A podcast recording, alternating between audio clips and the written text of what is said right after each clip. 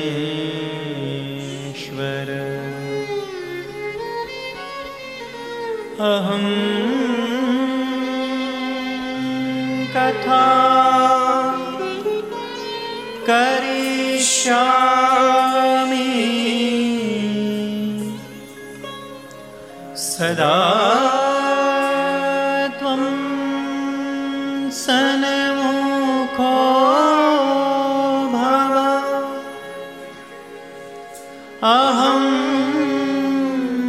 कथा करिष्यामि।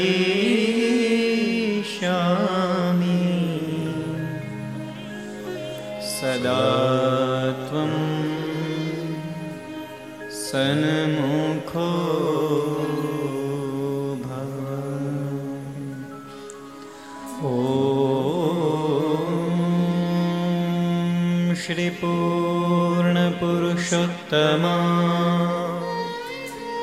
नमो नमः।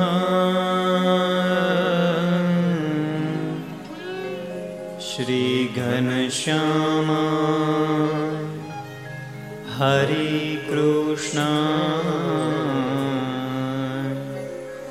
श्रीसहजानन्द स्वा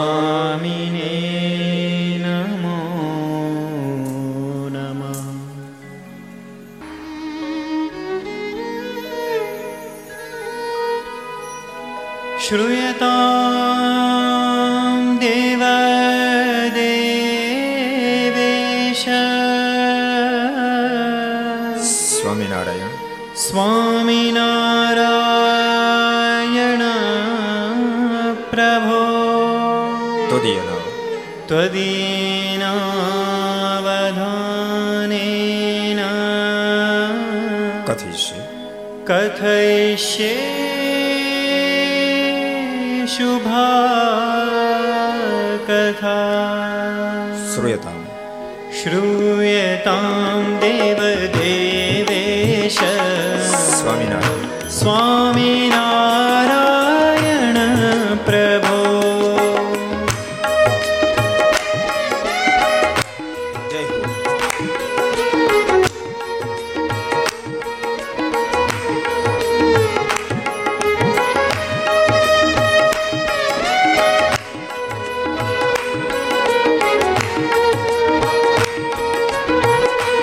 you know.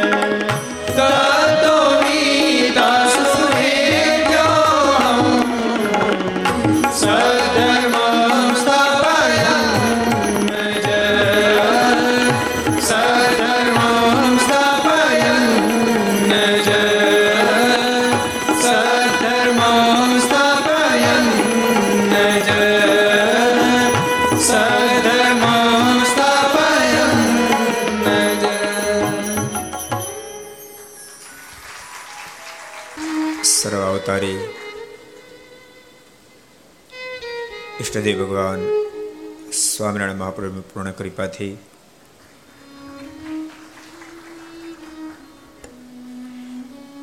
લીલા પુરુષોત્તમ ભગવાન કૃષ્ણ નારાયણ મર્યાદા પુરુષોત્તમ ભગવાન રાઘવની પૂર્ણ અનુકંપાથી તીર્થભૂમિ સુરતના આંગણે પરમ પૂજ્ય ધર્મ ધોરણદર એક હજાર આઠ આચાર્ય શ્રી રાકેશ પ્રસાદજી મહારાજ એમના પૂર્ણ રાજ્યપાથી સુરત સત્સંગ સમાજ, એના હૃદય સમ્રાટ નારાયણ દેવની નિશ્રામાં નિજ મંદિરમાં બિરાજતા અર્ચા સ્વરૂપ ભગવાન શ્રી હિરના સાનિધ્યમાં વડતાલવાસી લક્ષ્મીનારાયણ દેવ, એના તાબાનું વિદ્યાનગરના આંગણે સ્વામિનારાયણ મુખ્ય મંદિર, છાત્રાલય નિર્માણ થવા જઈ રહ્યું હોય, એના અનુસંધાને વિક્રમ સંવત બે હજાર સત્યોતેર શ્રાવણવદ ચોથ, ગુરુવાર તારીખ છવ્વીસ આઠ બે હજાર એકવીસ, પાંચસો ને સોળમી ઘરસભા અંતર્ગત શ્રીમદ ભાગવત દિવ્ય ગાથાને ચતુર્થ દિવસે આસ્થા ભજન ચેનલ, લક્ષ ચેનલ, સરદાર કથા યુટ્યુબ, લક્ષ યુટ્યુબ, કરતો યુટ્યુબ, ઘરસભા યુટ્યુબ, આસ્થા ભજન યુટ્યુબ વગેરેના માધ્યમથી ઘેરે બેસી આ ઘરસભાને કથાનો લાભ લેતા શ્રી ભાઈક ભક્તજનો સભા ઉપસ્થિત પૂજ્ય સંતો પાર્ષદો યજમાનશ્રીઓ વરિષ્ઠ ભક્તજનો અને તમામ ભક્તોને ખૂબ એથી જાતે કહીને જય સ્વામિનારાયણ જય શ્રી કૃષ્ણ જય શ્રી રામ જય હિન્દ જય ભારત કેમ છો? આ પૂછવું પડે, આમ શું જોઈએ છે? ઘણા ઘણા જે કોરોનાના ભયમાંથી બહાર નથી નીકળ્યા. નીકળી ગયા ને તમે બધા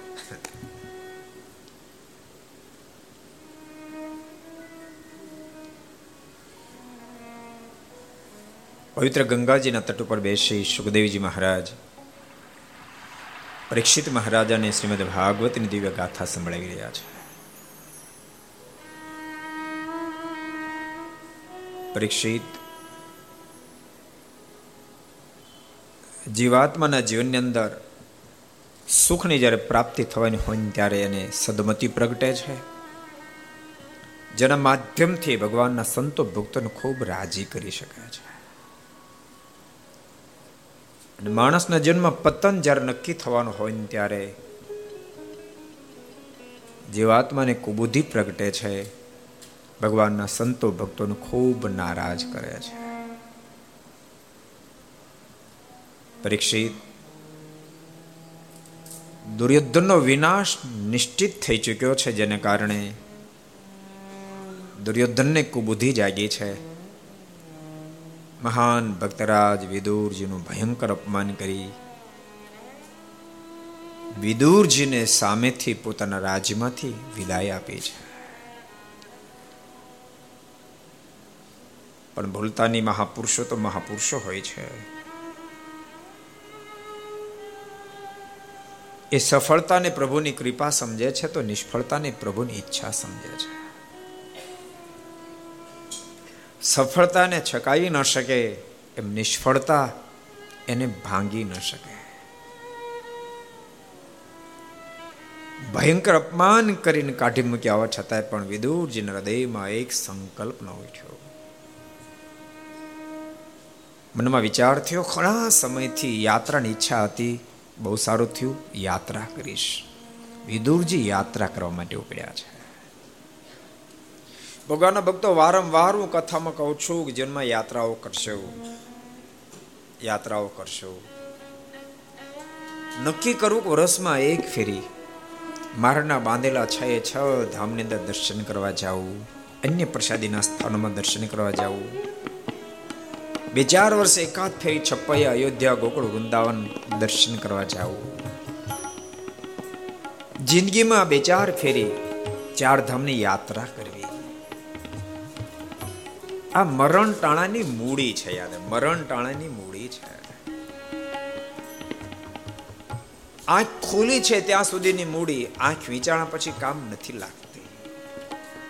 આંખ વિચારણા પછીની આ મૂડી છે. રમેશભાઈ, નરેન્દ્રભાઈ.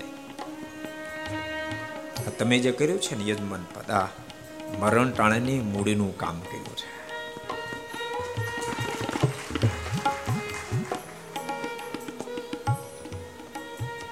યાત્રા કરવા માટે વિદુરજી ઉપડ્યા છે. ભગવાન ભક્તો, યાત્રા કેવી રીતે કરાય? વહેલાજમાનના શબ્દો છે. જ્યારે યાત્રામાં જાવ ત્યારે ખૂબ સાવધાન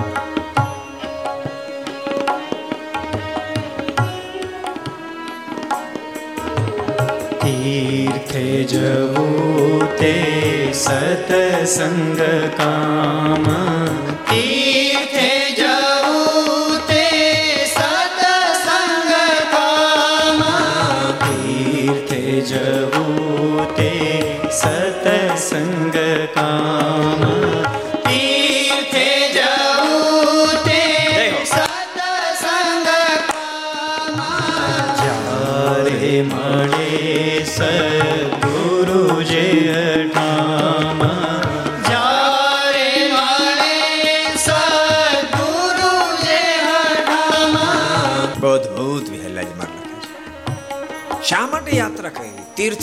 તીર્થે તે સત્સંગ કામ. જ્યારે મળે સદગુરુજી કોઈ સાધુ પુરુષનો જોગ થઈ જાય.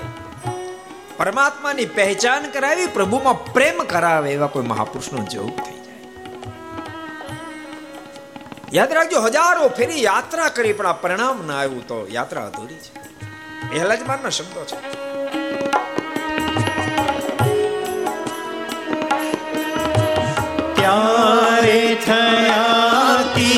તીરથ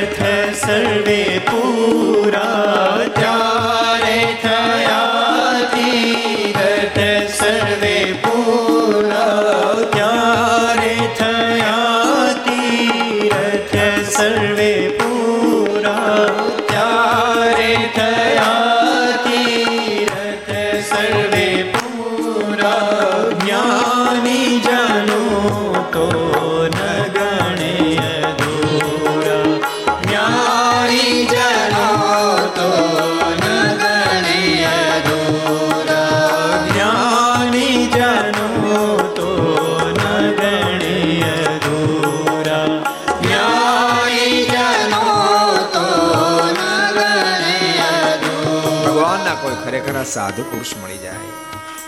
જેના માધ્યમથી પરમાત્માનું સ્વરૂપ સમજાય, પ્રભુમાં રતિ થાય. ત્યારે સર્વે તીર્થો એને પૂર્ણ થાય છે.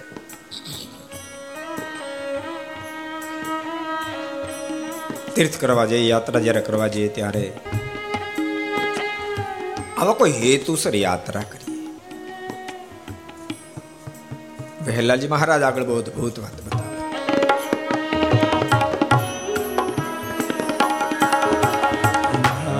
નાટાદીના ખેલત મન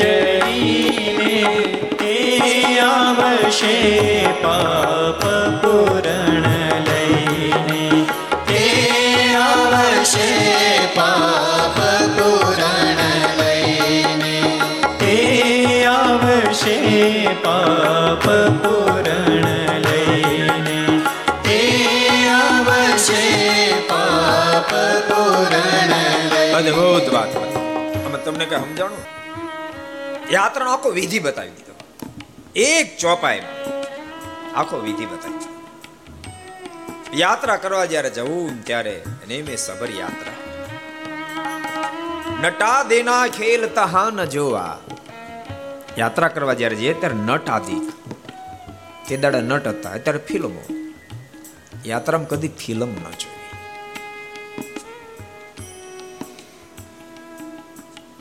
મેં વખતે કથામાં કીધું હતું. બહુ વર્ષો પહેલા. એક હરિભગત મને કહે કે, યાત્રા કરવા ગયા, બહુ આનંદ આવ્યો. ચાર ધામની યાત્રા અઢી મહિનાની. બહુ આનંદ આવ્યો. કેમ બહુ આનંદ આવ્યો? મને કે, તમે નહીં માનો, અઢી મહિનામાં દોઢસો ફિલ્મ દેખાડ્યા કે. તારું ફાઈનલ જમપુરી જવાનું. નટા દેના ખેલ તહા ન જોવા. જો તીર્થે જઈએ, નિજ પાપ ધોવા. યાત્રામાં પોતાના પાપને ધોવા માટે જવાનું હોય છે. ત્યાં જ કે શોખ કરે જઈને, તે આવશે પૂર્ણ પાપ લઈને. પૂર્ણને બદલે પાપ લઈને આવશે. યાત્રામાં જ્યારે જવું, ત્યારે બ્રહ્મચર્યનું પાલન કરવું. ભોય પથારી કરવી. એક ટાઈમ ભોજન કરવું. જે તીર્થમાં દર્શન કરવા જવાનું ખૂબ મહિમા સમાન. એમાં માનો કે એક ટાઈમને બદલે કદાચ ન રહી શકો, બે ટાઈમ ભોજન કરો, થોડુંક પુણ્ય ઓછું થશે. ભય પથારી બદલે તમે કદાચ બેડ ઉપર સુશો થોડું પુણ્ય ઓછું થશે. પણ બે વાતમાં સાવધાન. યાત્રા કરવા જવું બ્રહ્મચર્યનું પાલન કરવું અને જે સ્થાનમાં જવું એ સ્થાનની કદી નિંદા ન કરે. વિદુરજી, અદ્ભુત યાત્રા. એનો આરંભ કર્યો. છત્રીસ છત્રીસ વર્ષ સુધી યાત્રા કરી છે. છત્રીસ વર્ષને અંતે ફરતા ફરતા વિદુરજી વૃંદાવન આવ્યા છે. જે જગ્યાએ ઉદ્ધવજીનું અદ્ભુત મિલન થયું છે. બંને મહાન ભક્ત હોવાના નાતે મળીને ખૂબ આનંદ વિદુરજીએ પ્રશ્ન કર્યો છે ઉદ્ધવજીને, બાપ ઉદ્ધવ, દ્વારકાધીશની કુશળતા કેમ છે? દ્વારકાવાસી બધા કુશળ તો છે ને? નંદ યશોદા વસુદેવ દેવકી બધા કુશળ તો છે ને? પાંડવો બધા કુશળ તો છે ને? વગેરે વગેરે અનેક પ્રશ્નો કર્યા છે. ઉદ્ધવજીની આંખમાં આંસુ ભરાયા છે. વિદુરજી પ્રશ્ન કર્યો, ઉદ્ધવ, આપની આંખમાં આંસુ કેમ ભરાયા? ઉદ્ધવજી ધ્રુસકા મૂકી મૂકીને લડી પડ્યા છે. વિદુર આપને શું કહું? કૃષ્ણ મણિ નિમલોચે ગિરણેશ્વ જગરેણ કિમ નુન કુશલમ બ્રુયામ ગત શ્રીષુ ગુહેશ્વહમ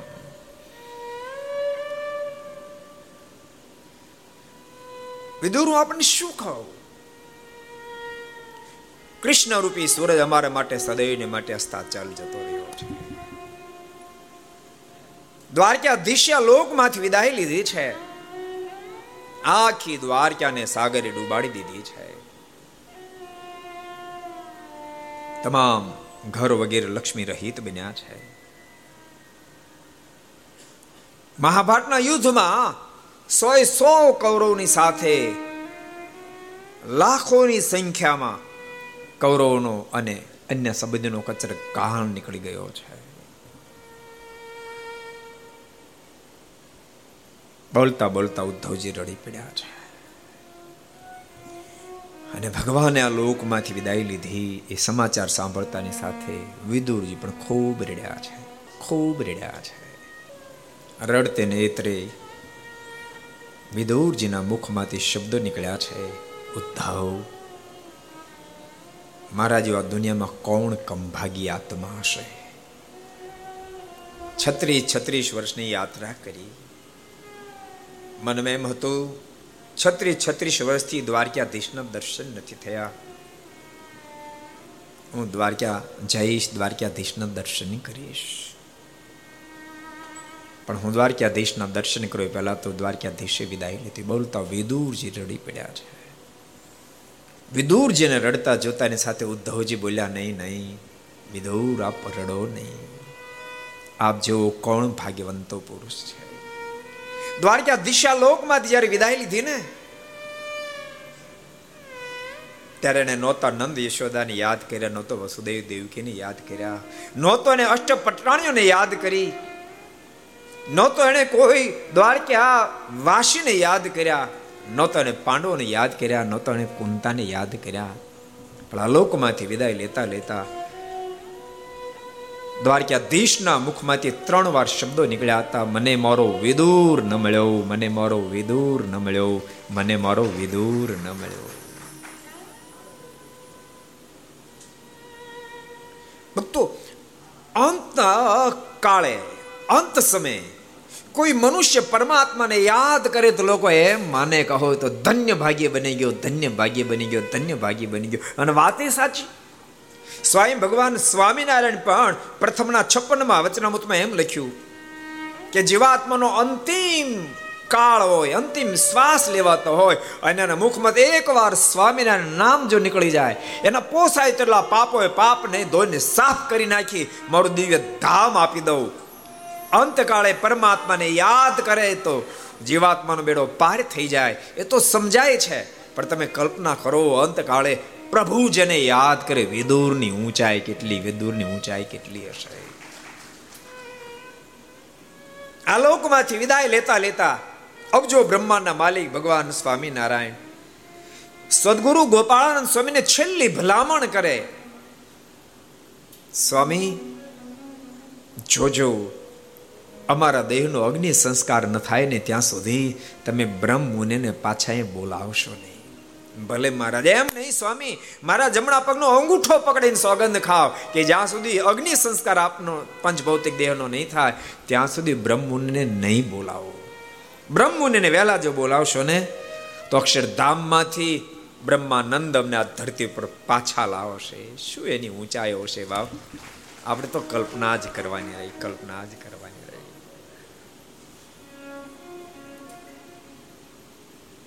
ઉદ્ધવજીના શબ્દોને સાંભળી વિદુરજી રડી પડ્યા છે. રડતા રડતા વિદુર બહુ અદ્ભુત બોલ્યા છે, બહુ અદ્ભુત બોલ્યા છે. હે ઉદ્ધવ, જે કુળમાં તમે પ્રગટ્યા, એ કુળને તમે ન બચાવી શક્યા. જે કુળમાં તમે પ્રગટ્યા, યદુવંશોને તમે ન બચાવી શક્યા, અને જે કુળમાં હું પ્રગટ્યો એ કૌરવ કુળને હું ન બચાવી શક્યો. તમે હું આ ધરતી પર વિદ્યમાન હોવા છતાંય પણ.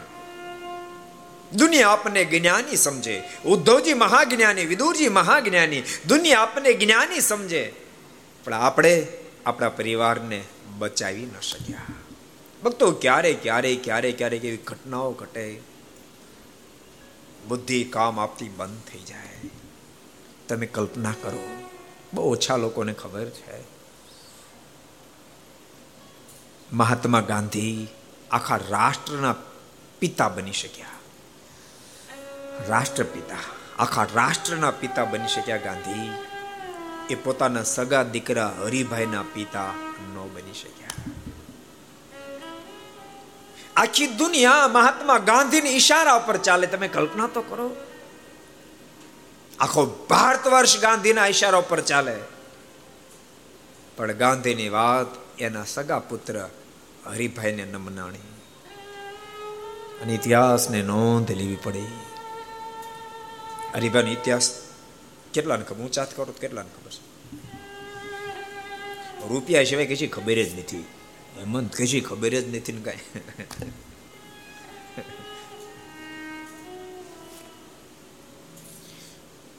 બધું ડિલીટ જ કરી નાખે બોલો.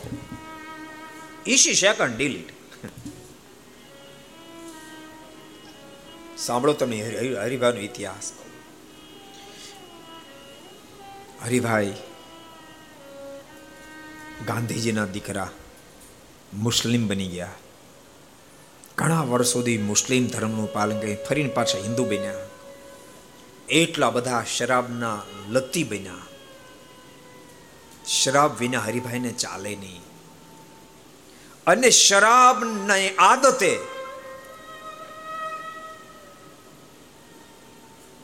હરિભાઈની હોજરીને ખલાસ કરી નાખી.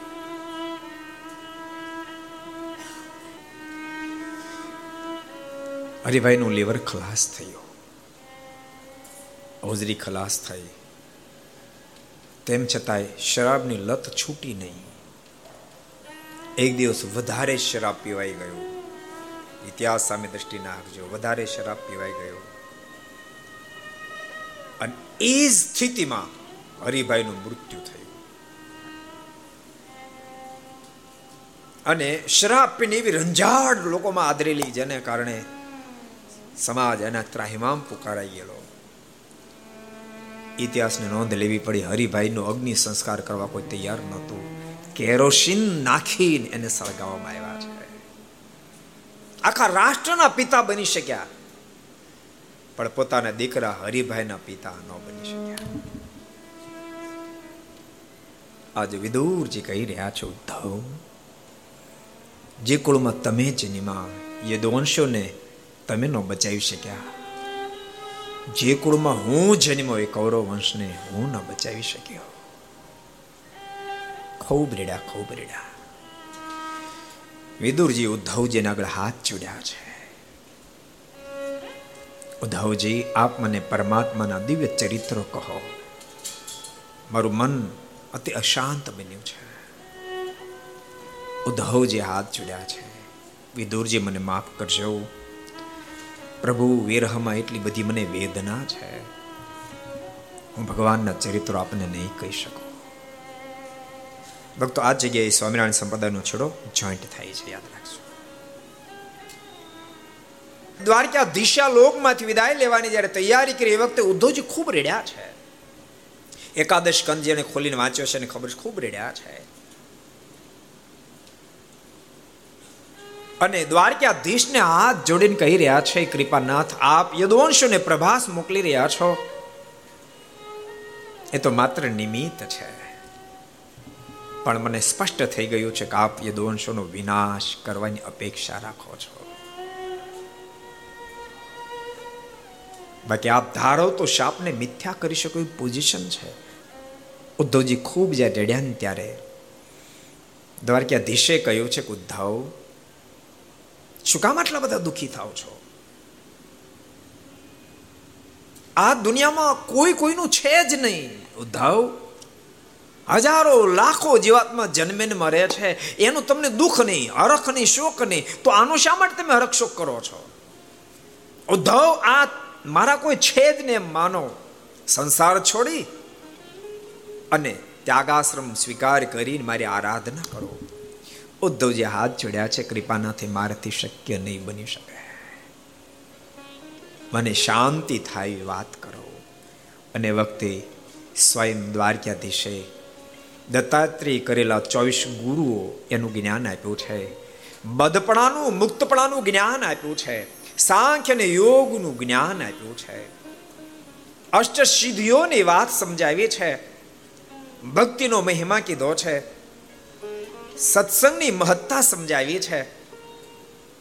ચાર પ્રકારનો પ્રલય એની વિસ્તારથી વાત કરી છે. અને ત્યારબાદ ભગવાને કહ્યું ધાવ મેં તમને આપેલું આ જ્ઞાન, આ સત્સંગનું જ્ઞાન. મારી આજ્ઞા છે, તમે મારી વિદાય પછી સમાજને આપશો. આજ્ઞા કરી. આ જ્ઞાન તમે સમાજને આપશો. પ્રભુએ આ લોકમાંથી વિદાય લીધી. પણ ઉદ્ધવજીએ એ જ્ઞાન કોઈને આપ્યું હોય કોઈ ઇતિહાસ નથી અહીં વિદુરજી સામેથી માંગણી કરી, તેમ છતાંય ના આપ્યું. હું નહીં આપી શકું, તમે એક કામ કરો. હરિદ્વાર જાઓ, તમને ગંગાના તટ ઉપર મૈત્રી મહર્ષિ મળશે, તમને જ્ઞાન આપશે. ના આપ્યું. અને સીધા ત્યાંથી બદ્રિકાશ્રમ પહોંચ્યા. અને બદ્રિકાશ્રમમાં ભગવાન નર અને નારાયણની સાથે ઉદ્ધવજી રહેતા હોય, પ્રભુના સાનિધ્યનો આનંદ માણતા હોય, પરમાત્માની આરાધના કરતા હોય. અને એ વખતે અક્ષરધામાથી પતિ પુરુષોત્તમ નારાયણ ધરા પ્રાવવાનો જ્યારે સંકલ્પ થયો, કલ્પત્રુ બતાવે. નિમિત્ત બદ્રિકાશ્રમને બનાવ્યું. અને બદ્રિકાશ્રમ નિમિત્ત બનાવી દુર્વાસા મુનિના શાપનો સ્વીકાર કરી અને ભગવાનના ધરતી પર પધાર્યા.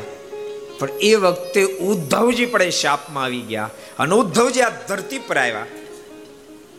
અને ત્યાગાશ્રમનો સ્વીકાર કરી, ઉદ્ધવજીનું નામ સંવંત સત્તરસો પંચાણુંના શ્રવણદી અષ્ટમીને દિવસે અયોધ્યામાં અજય વિપ્રન માતા સુમિતિના માધ્યમથી પ્રાગટ્યને પામ્યા.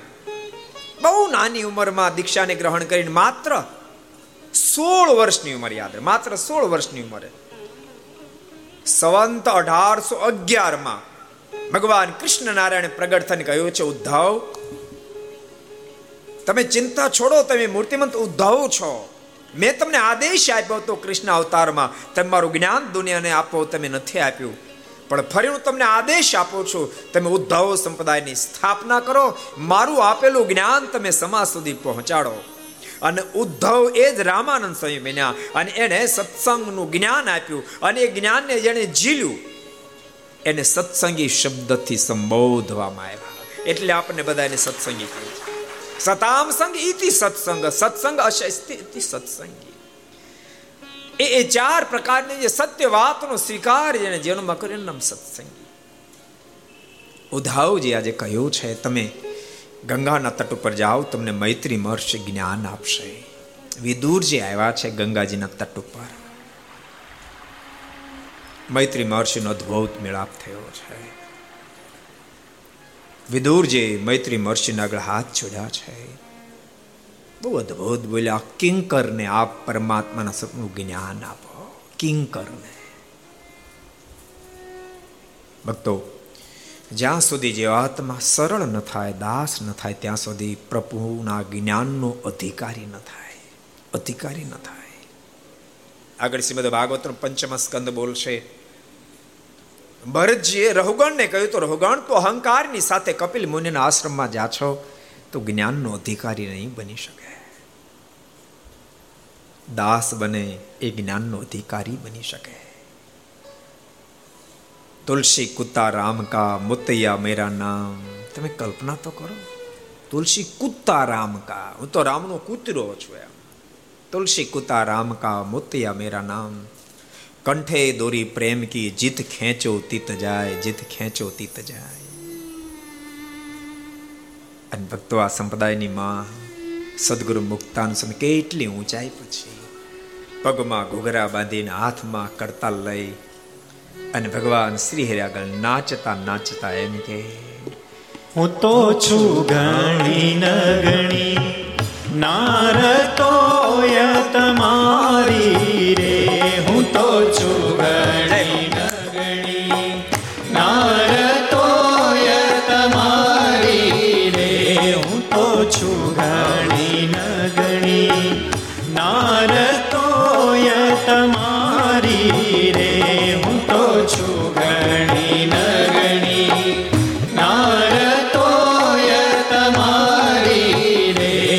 આપણા સંતોની તો ઊંચાઈ?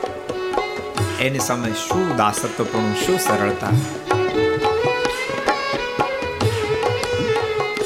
હું તો છું ગણી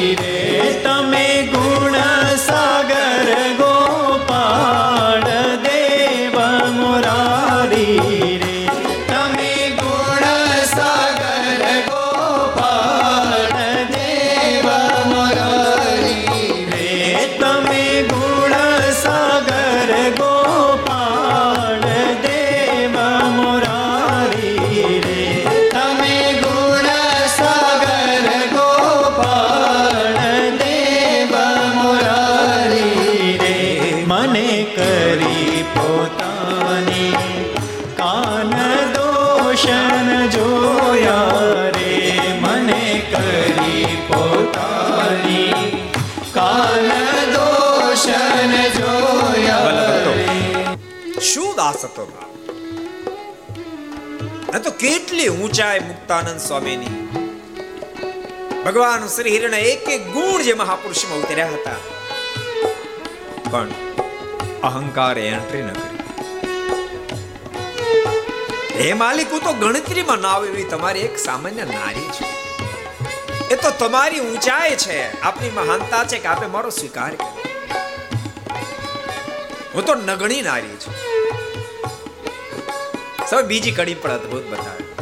મને કરી પોતાની. કાન દોષણ જોયા રે.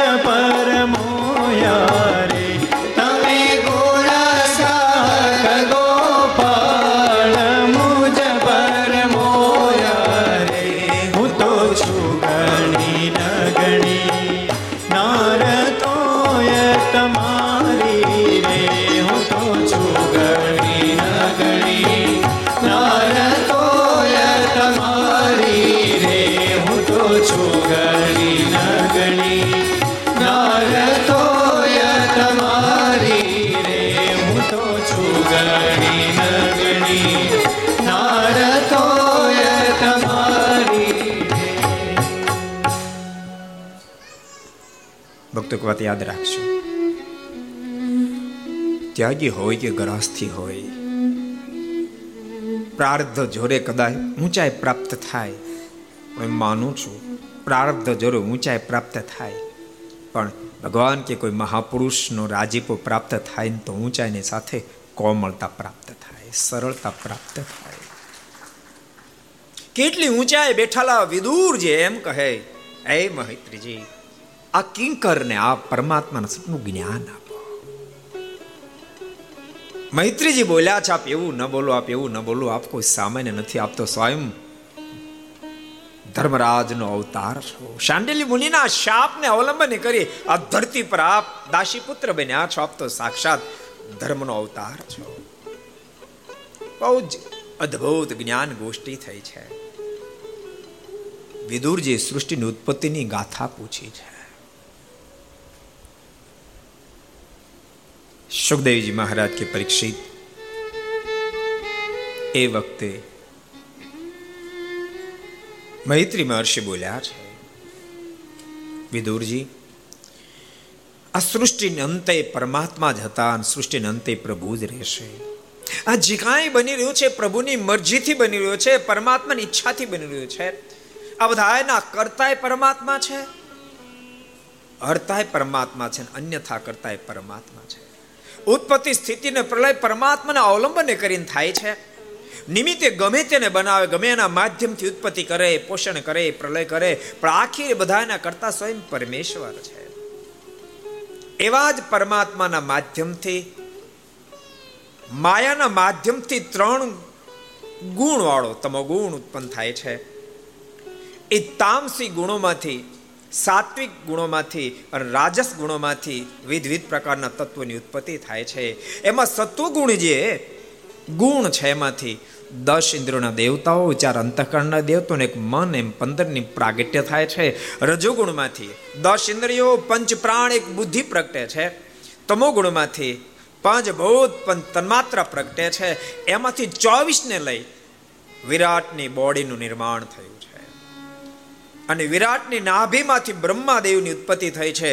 બ્રહ્મા એમાં સો વર્ષ પર્યંત ચાલ્યા, પરંતુ એણ ના આવ્યો પ્રભુની ખૂબ સ્તુતિ જ્યારે કરી છે. ત્યારે પરમાત્માએ બ્રહ્માજીને સૃષ્ટિ સર્જવાનું જ્ઞાન આપ્યું છે. અને બ્રહ્માજી સનકાદિકોની ઉત્પત્તિ કરી. આમ બહુ ઊંડો નહીં જાઓ કારણ કે તમે હલવા જાઓ તો ઉપાધિનો પાડ નો રહે બહાર નીકળો નહીં. બહુ તત્વમાં ન જવાય. આપણે તો ભગવાનના ચરિત્રમાં મોજ કરવાની, સમજાણું? દરિયાના મધ્ય ભાગમાં નાવા જવાની તૈયારી ન કરાય કાંઠે બે નવાય. એમ ભગવાનના ચરિત્રો છે ને કિનારો છે. નાવાની મજા આવે ને બહાર નીકળવાની મજા આવે. અને કોઈ ટેન્શન નહીં, કોઈ ચિંતા નહીં. એટલે બહુ ઊંડા નહીં આપણે જાય. તેમ છતાં ઉપર છેલ્લું કહી દઉં કે બ્રહ્માજીને જ્યારે પ્રભુએ જ્ઞાન આપ્યું સૃષ્ટિ સર્જવાનું, પ્રથમ એણે સનકાદિકોની ઉત્પત્તિ કરી છે. પણ સનકાદિકો સંસારમાં જોડાયા નહીં. પછી મરચાદિક, અત્રી, દક્ષ વગેરે વગેરેની ઉત્પત્તિ કરી છે. આ બધાનું સર્જન કર્યું. પણ સૃષ્ટિ આગળ ન વધી. બ્રહ્માજી મૂંઝાયા. એ વખતે છાતીમાંથી એક દંદવાનું પ્રાગટ્ય થયું છે, જેને મનુ મહારાજ અને શત્રુપા કહેવામાં આવે છે. એના માધ્યમથી બે બે પુત્રની પ્રાપ્તિ થઈ, ત્રણ પુત્રીની પ્રાપ્તિ થઈ છે. ઉતાનપાદ અને પ્રિયવત બે દીકરાનો જન્મ થયો છે. આકૃતિ દેવહૂતિ ને પ્રસૃતિ ત્રણ કન્યાનો જન્મ થયો છે. એમાં આકૃતિ ઋષિ મહર્ષિને પ્રણાવ્યા દેવહૂતિ કરદમ મહર્ષિને પ્રણાવ્યા છે અને પ્રસૃતિ એ દક્ષને પ્રણાવ્યા છે. એના માધ્યમથી આખી સૃષ્ટિ સર્જાણી પણ એ રહેવાનું કોઈ સ્થાન નથી. બ્રહ્મા ફરીને જ્યારે મૂંઝાયા ત્યારે છીક આવી એની છીકમાંથી વરાહ નારાયણ ભગવાનનું પ્રાગટ્ય થયું. જો જોતા વિરાટ રૂપને ધારણ કર્યો છે અને અતિ લોભને આધીન બનેલ હિરણાક્ષ જે પૃથ્વીનું ઓશિક કરીને પાતાળમાં જતો મારી અને ફરીવાર પૃથ્વીને સ્થિર કરી છે. બધાને સુખિયા કર્યા છે. ભક્તો, આનો અર્થ એવો થાય કે માણસને ગમે એટલું પ્રાપ્ત થાય. પ્રાપ્તિમાં સંતોષ યાદ, પ્રાપ્તિમાં આનંદ નથી, સંતોષમાં આનંદ છે. જેને સંતોષ પ્રાપ્ત થઈ જાય, એને દુનિયાના પદાર્થ પ્રાપ્ત થાય તોય ભલે, ન થાય તોય ભલે, એ મોજમાં જ રહી શકે, મોજમાં જીવી શકે. અને બધું જ પ્રાપ્ત થાય. પણ સંતોષ જેને પ્રાપ્ત ન થાય ને ગમે એટલું પ્રાપ્ત થયા પછી પણ આયો ખૂટે એ સત્ય ઘટના ઘણા વર્ષ પહેલા મુંબઈની અંદર અમે એક પધરામણી કરવા ગયેલા. સ્વામી, બહુ સોની, બહુ બહુ મોટું કામ. આમ તો નામ ન દેવાય શહેરનું, પણ દઈ દીધું. થાય ખરી. બહુ મોટો શોરૂમ પધરામણી કરાવી. ત્રણ શોરૂમમાં પધરામણી કરાવી. બહુ મોટા મોટા શોરૂમ પછી અમે જતા હતા. મને કે સમય કાંઈ કોર્નર ઉપર બહુ મોટો શોરૂમ કે. દસ કરોડનો લીધો છે. ફર્નિચરનું કામ ચાલે છે જરાક. પગલાં કરતા મેં હાલો કરતા જઈએ. ત્યાં ગયા. પછી ત્યાંથી જ્યારે નીકળ્યા ગાડીમાં બેઠા ને ત્યારે બે જોડી કે સ્વામી ભગવાનને પ્રાર્થના કરજો, બધું સેટિંગ થઈ જાય કે. આનું તો સેટિંગ કેમ કરવું આપણે? અને યાદ રાખજો, તે જ દિવસે એક શાલીમાં હાવ પતરાવાળી રૂમમાં રહે, ત્યાં જ પધરામણી કરવા જવાનું. અમારે અમે તો બધે જવાના હોય, બધે જવાનું થાય, મહેલમાં જવાનું થાય, ઝૂંપડામાં જવાનું થાય, ત્યાં ગયા. આરતી ઉતારી, માથે પતરા, ગરમી કે મારું કામ. ખુરશે પાંચ મિનિટ બેઠા, ભગત બે હાથ જોડ્યા અને કે સ્વામી કશું જોતું નથી. ભગવાનને પ્રાર્થના કરજો. સદૈવને માટે ખૂબ સત્સંગ જળવાય ને ભગવાનમાં પ્રેમ થાય. આ બેમાંથી અમીર કોને માનવું? બેમાંથી સુખ કોને હશે? એટલે કહું છું, સંતોષમાં સુખ છે, પદાર્થમાં નહીં. તમારું પ્રાર્થ હોય તમને પદાર્થના ઢગલા થાય, મારી ના નથી. પણ પદાર્થની પાછળ ગાંડા નહીં થઈ જશો. પદાર્થની પાછળ, પૈસાની પાછળ જે ગાંડો થઈ જાય, એનો જન્મ સત્સંગ ટકી ન શકે. એને સત્સંગ ભાવે નહીં. એક બાજુ સત્સંગ બીજી બાજુ ધન સંપત્તિ આવે તેનું મન ધન સંપત્તિમાં ખેંચાશે. ગમે તેટલી આધ્યાત્મિક નુકસાની જાતી છે તેમ છતાં એ ધનમાં જ ખેંચાશે. માટે ડાહ્યાપુર જેટલા ઘર સભા સાંભળે, હું સમજી શકું છું કે આ દુનિયાનો વ્યવહાર ધનથી ચાલે, પરંતુ તેમ છતાં ધનને આટલી બધી પ્રધાનતા નહીં આપી દેશો. પેટનું વેટનું કરતા કરતા ઠેઠનું બગાડી નાખી એવી મહેરબાની કરીને ભૂલ કરશો નહીં.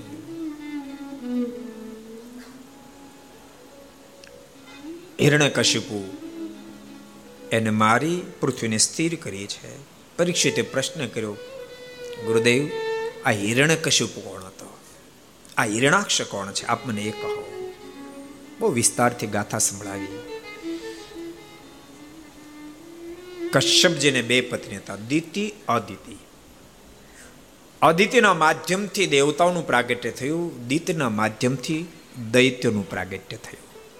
દ્વિતીય એક દાડો અયોગ્ય માંગણી મધ્યાહન કાળે, બપોરના મધ્યાહન કાળે કશ્યપજીની પાસે કરી છે.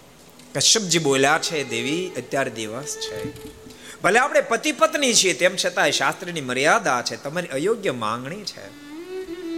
પણ દીતી કોઈ હિસાબે સમજવા તૈયાર ન થાય એનું ધાર્યું જ કર્યું.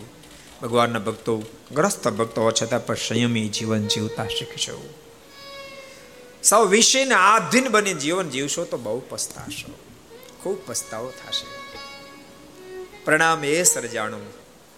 સનકાદિકોના શાપથી શાપિત બનેલ જય વિજય એ દિતિના ઉદરની અંદર પ્રવેશ કર્યો. સો વર્ષ સુધી માના ઉદરમાં રહ્યા. અને છેવટે એ જન્મા અને હિરણે કશુપુ થયા છે. જન્મતાની સાથે પૃથ્વીનું ઓશિકું કરી હિરણાક્ષ પાતાળમાં જતો રહ્યો. આનો કાંઈ વિસ્તાર આપણે કરવો નહીં પણ ભક્તો, આપણે ભાગશાળ એટલા માટે છે કે આજ આપણે એવા દેશમાં જન્મા છે જે દેશની અંદર આવા આસુરી લોકો તો જન્મા, પણ એવા આસુરો આસુરો થકી રક્ષા કરવા માટે જ્યારે જ્યારે જરૂર પડે ત્યારે ધરતી પર સ્વયં પરમાત્માનું આગમન થયું. એવા દેશમાં આપણે જન્મ માટે આપણે ભાગશાળી છીએ.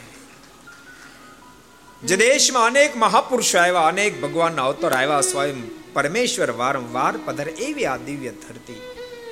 અને એવી દિવ્ય ધરતી ત્યારે આપણને આવા દિવસ સંકલ્પ થાય ને. પરમ પૂજ્ય મહારાષ્ટ્રનો રાજીપો પ્રાપ્ત કરી. વડતાલ બોડે આવો સુંદર અદભુત સંકલ્પ જો છાત્રાલય તો કરી શકતા પણ નિશુલ્ક છાત્રાલય કરવાનો જે સંકલ્પ કર્યો. મધ્યમ વર્ગ ગરીબ ભક્તો એના દિલને વાંચી શક્યા. અને ભક્તો યાદ રાખ જેટલા ઘર સભા સાંભળે બધાને કહું છું, ઘણા લોકોને મને એમ હશે કે આ આવું ભવ્ય છાત્રાલય બની રહ્યું છે, પણ માત્ર સ્વામિનારાયણ સંપ્રદાયના બાળકો માટે છે નહીં નહીં, એવી કોઈ મર્યાદા નથી. સાઠ ટકા કરતા વધારે જે કોઈ લાવશે અને પહેલા જેટલા વહેલા આવશે જ્યાં સુધી જગ્યા હશે, ત્યાં સુધી પહેલું એડમિશન મળશે. સ્વામિનારાયણ સંપ્રદાયના આશ્રિત હોય, વૈષ્ણવ ભક્તો હોય, રામાનંદી હોય, કોઈ પણ સાથે નિષ્ઠા હશે, એને એડમિશન અહીંયા પ્રાપ્ત થશે. અને ભક્તો ખરેખર સ્વામિનારાયણ સંપ્રદાય ઠાકોરજીની કૃપાથી ખૂબ સુંદર, અદ્ભુત અદ્ભુત કાર્ય કરી રહ્યો છે અને બીજાના દિલને વાંચી પણ રહ્યો છે. અને ભક્તો એવું માનું છું બીજાના દુઃખને જ્યારે આપણે વાંચતા શીખીએ, સમજતા શીખીએ, એવું કોમળ જ્યારે દિલ થાય ને ત્યારે દિનો નાથ દિલમાં વાસ કરીને વસે. એને જ ભક્ત કહેવાય. નરસિંહ મહેતાના શબ્દોમાં જોઈએ તો. વૈષ્ણવજન તો તેને કહીએ જે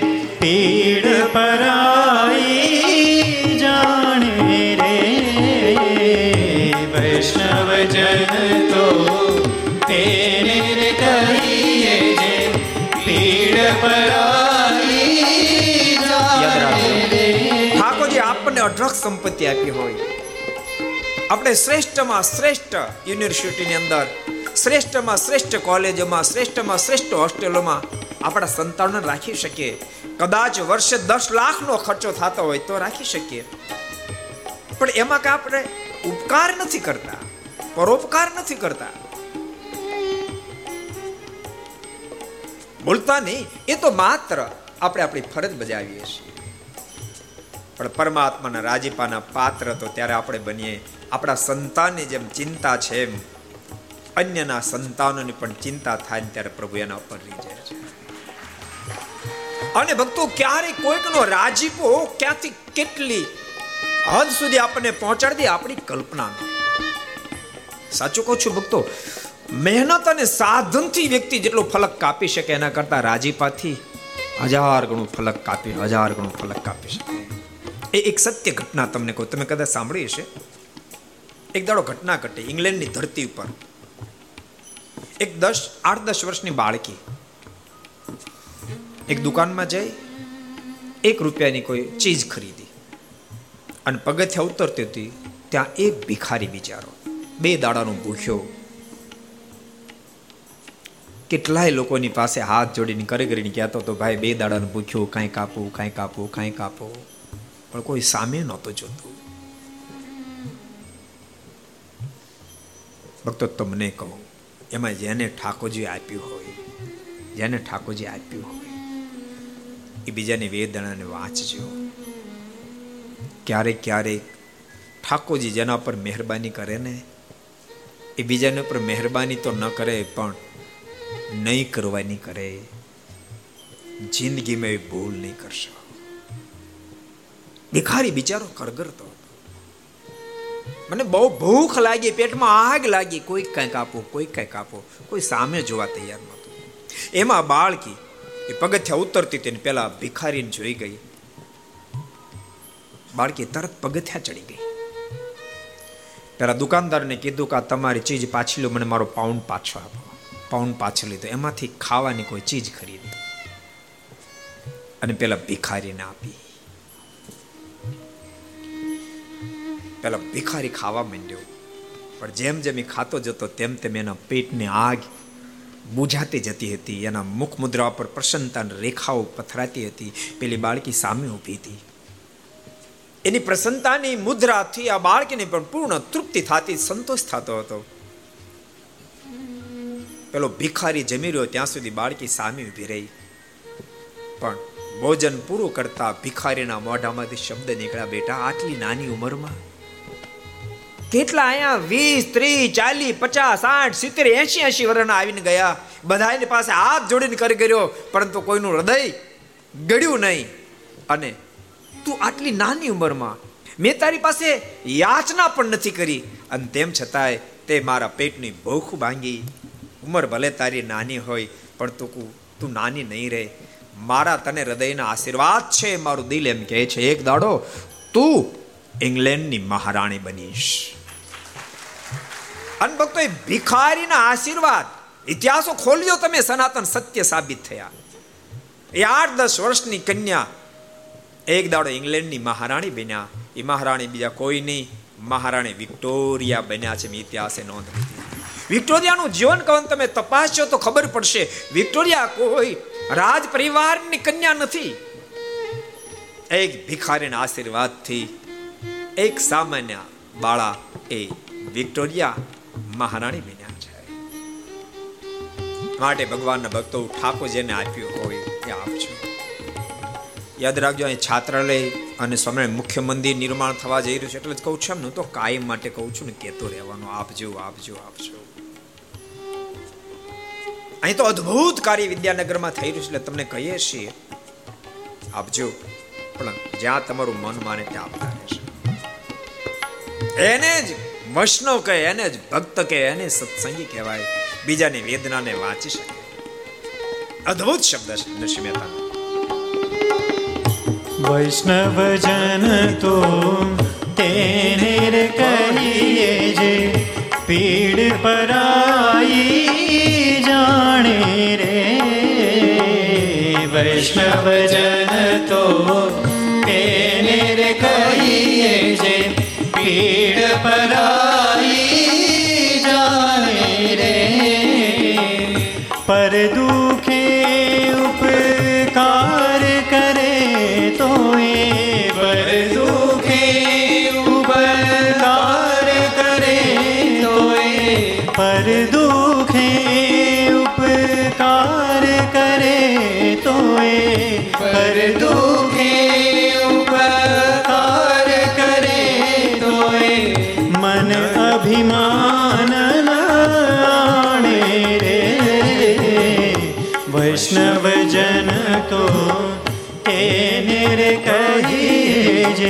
પીડ પરાઈ જાણે રે.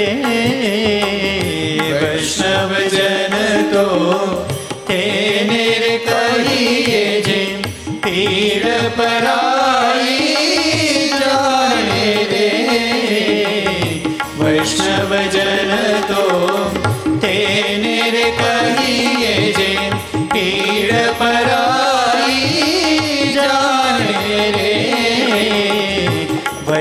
વૈષ્ણવજન તો તેને રે કહીએ ભગત કોને કહેવાય સમજાણું?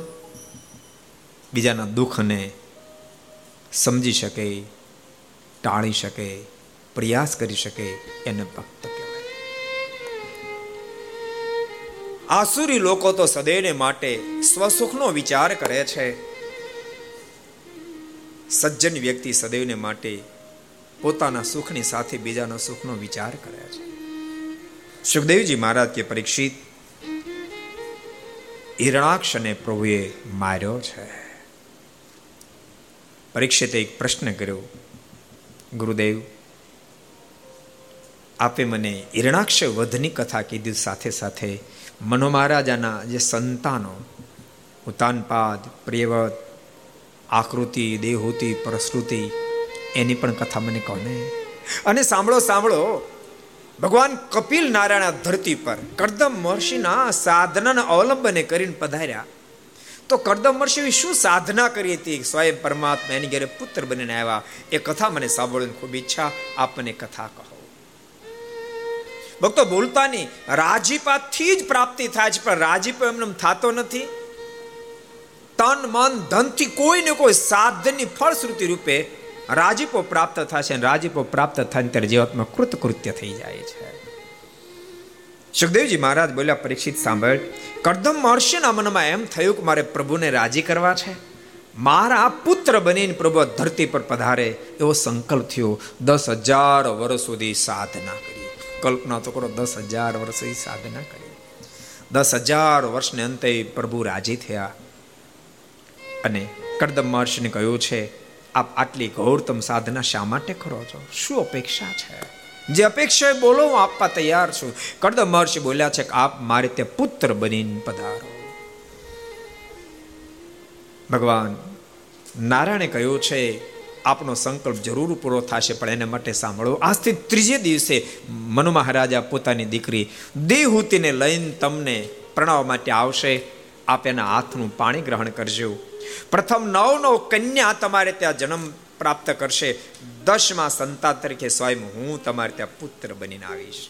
આટલું કઈ ભગવાન અદૃશ્ય થયા છે. ત્રીજે દિવસે બરોબર મનુ મહારાજા પોતાની દીકરી દેહૂતિને લઈને આવ્યા છે. દેહૂતિ જ્યારે ઉંમર લાયક થયા ને એ વખતે મનુ મહારાજા શત્રુપાએ દેહૂતિને કહ્યું છે, બેટા, તારી ઉંમર થઈ છે. તારે ધ્યાનમાં કોઈ મૂર્તિઓ છે? તો તારો સંબંધ કરીએ. અને બેટા, તારા ધ્યાનમાં ન હોય તો અમે મૂર્તિઓને શોધીએ.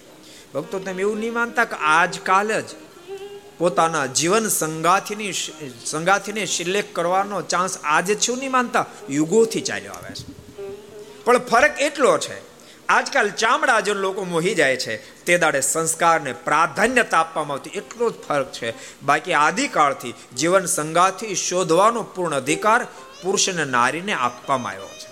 બેટા, તારા ધ્યાનમાં કોઈ પુરુષ છે, યુવાન છે? હા, પિતાજી. કોણ? બોલ બેટા. પિતાજી, આપ જો રાજે થાન તો મને કરદમ મહર્ષિની સાથે પરણાવો. મનુમા રાજા શત્રુપથો ચોકી ગયા. બેટા, તું શું વાત કરી રહી છો? અરે, તું પૂરા ભૂમંડળના રાજા, એની રાજકુમારી અને કરદમ મહર્ષિ એટલે કોઠા બોરા ક્યારેક મળે તો ભોજન કરે ને ક્યારેક ન પણ મળે. ચોમાસાના સમયમાં સાત ફેરી તો પથારી બદલે ત્યારે સવાર થાય. જ્યાં પથારી કરે ત્યાં પાણીના દરાડા પડે. એ કરદમ મહર્ષિને તારે પરણવાનું છે બેટા. જરા વિચાર તો કર. અને આટલા શબ્દ સાંભળતાની સાથે દેવહૂતિ બોલ્યા છે, પિતાજી, મારે સંપત્તિ નથી જોતી. હું સંપત્તિ જોઈને પરણવા માગતી પણ નથી. મને માત્ર ને માત્ર કરદમ મહર્ષિના સંસ્કારના દર્શન થાય છે. માટે મારે કરદમ મહર્ષિ સાથે પરણવું છે.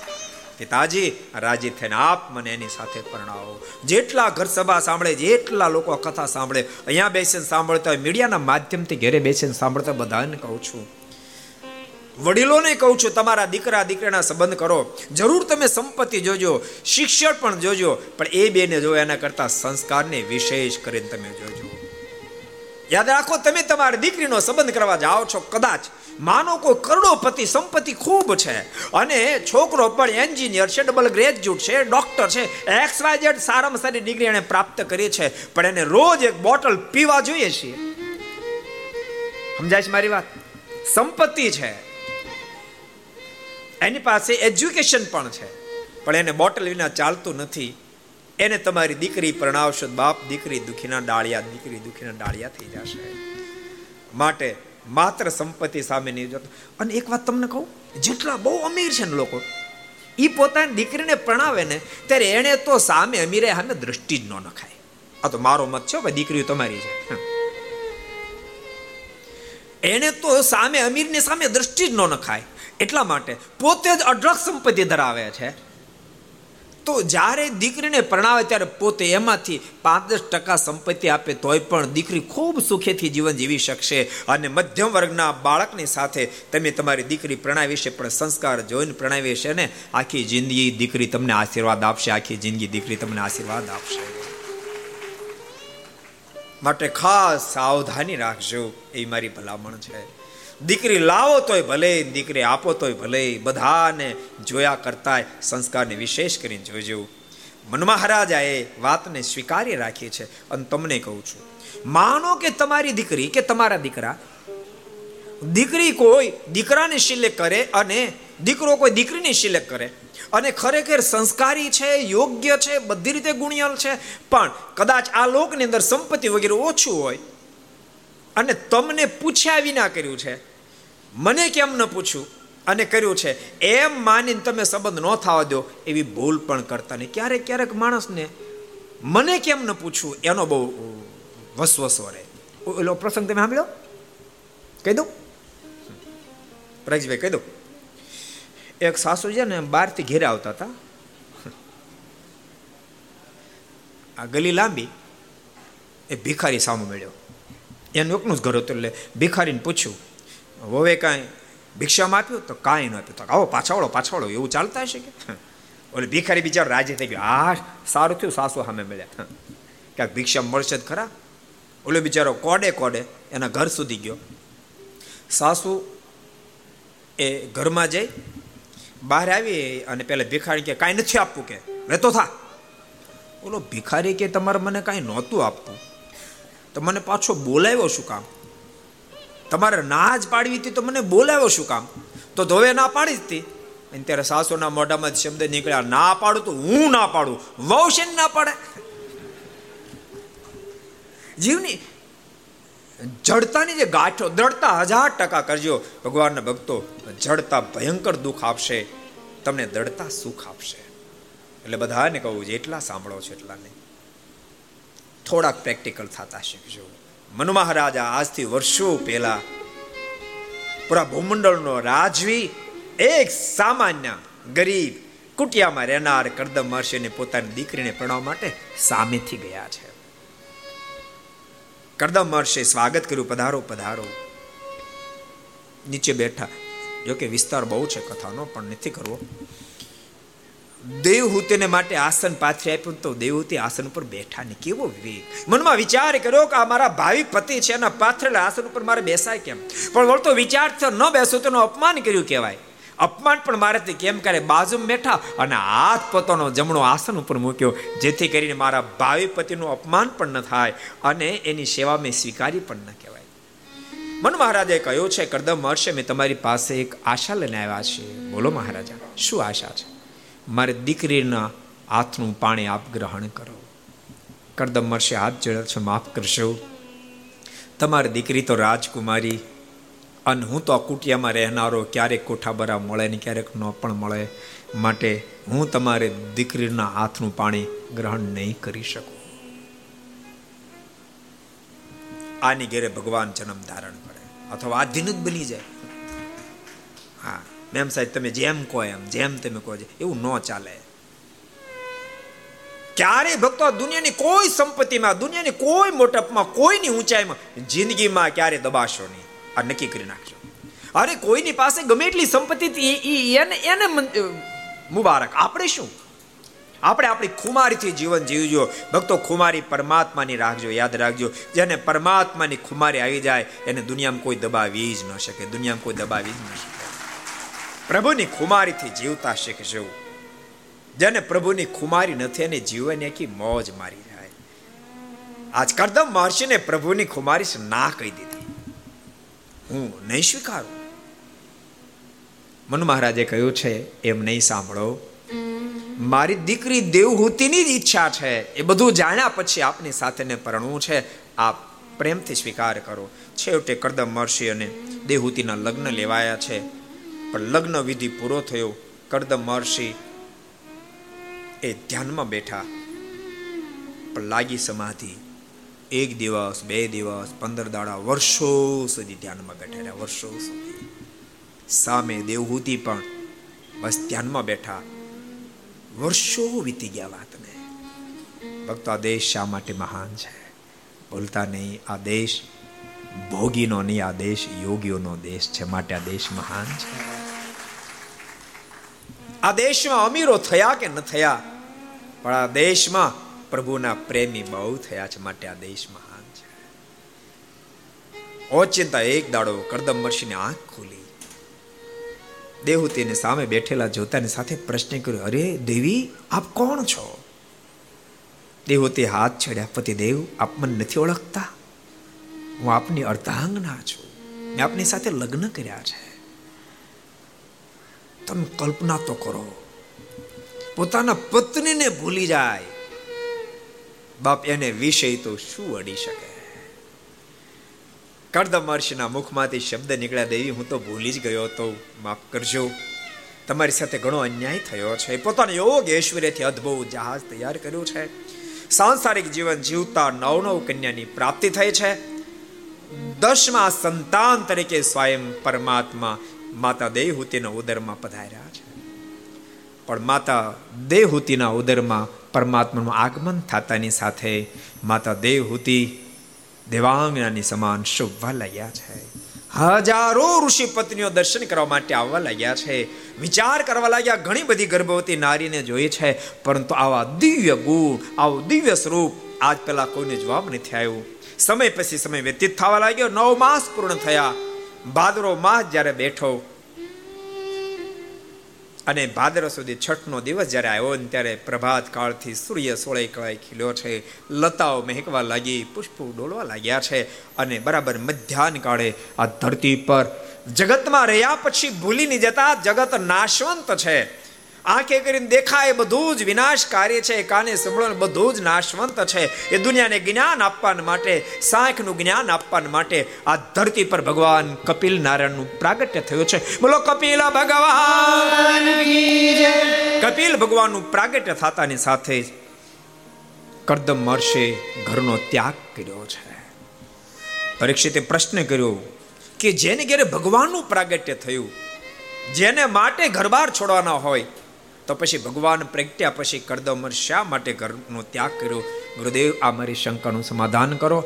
આપણે સમાધાન આપણે આવતીકાલે કરશું.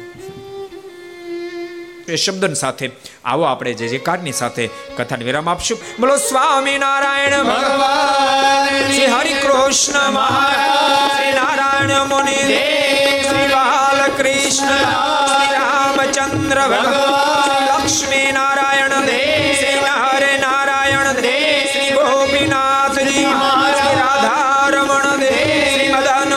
શ્રી મહારાષ્ટ્ર વંજન નમઃ